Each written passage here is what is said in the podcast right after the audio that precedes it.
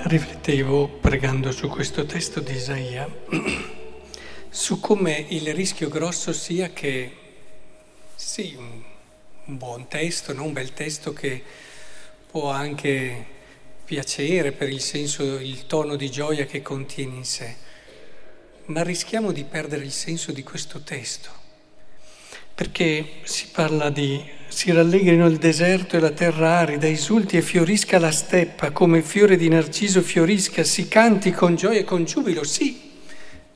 Chi ha un minimo di preparazione ci pensa, è un brano che anticipa no? il senso di una salvezza che deve venire, quindi anima quello che è il tipico spirito profetico. Però questo testo lo studiano i teologi, lo studiano soprattutto i biblisti, e, ma non ci è dato per questo. E, e allora vorrei davvero che capissimo come un testo così diventa vivo se noi sentiamo bisogno di qualcosa, se sentiamo di essere mancanti. Se un testo così rimane un testo. Diventa vivo, ci entra nelle ossa, ci aiuta e ci cambia la giornata. Un testo così, se noi davvero siamo i primi a sperimentare nella nostra vita che abbiamo bisogno della salvezza, non ce la facciamo da soli, abbiamo bisogno di qualcuno. E, e lì il problema, noi tante volte bastiamo a noi stessi. E, siamo a posto, abbiamo i nostri equilibri, abbiamo le nostre cose, il consumismo ci aiuta, adesso si unisce, non prendiamocela solo col consumismo economico, ma c'è anche il consumismo ideologico, ma pensate solo, ho bisogno di una risposta, digito, eh, c'è la lettera del direttore, risponde lo psicologo, risponde qui, vado da... C'è un consumismo a tutti i livelli ormai, anche di piacere, lo puoi avere in tanti modi e in tante forme immediatamente un consumismo diffuso che ci rende quasi autonomi, ci, come dire, va a seppellire quella nostalgia, quel sentire che da soli noi non bastiamo noi stessi assolutamente, abbiamo bisogno di un salvatore. E quel, c'è a soppellire quello smarrimento che vivevano allora il popolo di Israele in esilio e quello, quel sentirsi fuori dalla propria casa. Noi bastiamo a noi stessi e quindi un testo così non ci dice quasi niente. Come ha detto poco Gesù quando è venuto a quelli, anche teologi, chiamiamoli così, farisei, che avevano bene in testa che il Salvatore doveva venire, ma non erano abbastanza poveri non si sentivano abbastanza bisognosi. Chi è che ha risposto di più a Gesù?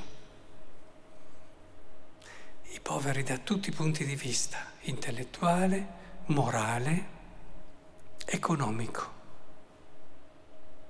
Cioè coloro che avevano più nella pelle, non perché avevano letto la scrittura e sapevano che il Salvatore doveva venire, ma perché sulla pelle sentivano davvero che non bastavano a se stessi.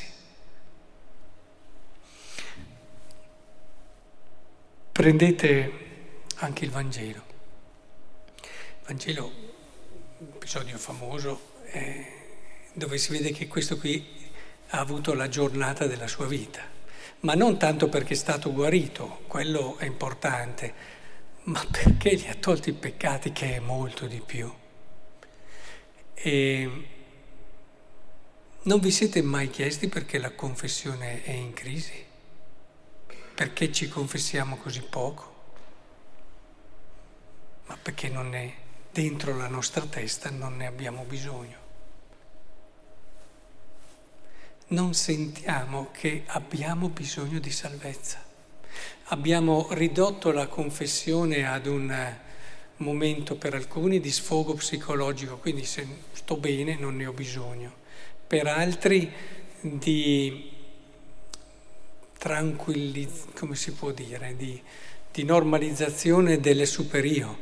e allora mi sento a posto con quelli che sono i dettami del mio senso morale e quindi per adesso vado bene, non ne ho bisogno, non ho fatto grossi peccati.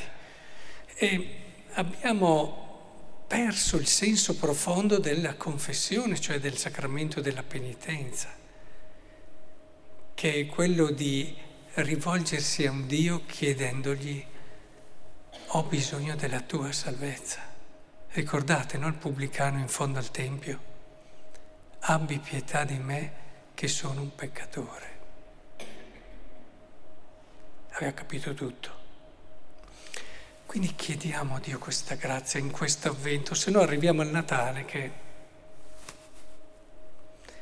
ci sarà tutto quello che c'è intorno, ma al di là di qualche cosa un po' emotiva, eh, non sarà il mistero del Natale, secondo fede. E chiediamo questa grazia al Signore, facci sentire poveri, bisognosi di salvezza, da tutti i punti di vista. Poi c'è chi ci entra più per un verso, c'è chi ci arriva più per l'altro, ognuno ha il suo percorso, ma senza questo eh, perdiamo anche la preghiera, ad esempio. Perché non preghiamo? Perché possiamo fare senza. Mi procuro io le mie cose, se ho bisogno di qualcosa accendo, mi rilasso, faccio qui, faccio là. Coraggio, si apre un mondo nel momento in cui si riscopre la propria povertà, il mondo di Dio Salvatore, il mondo del Natale.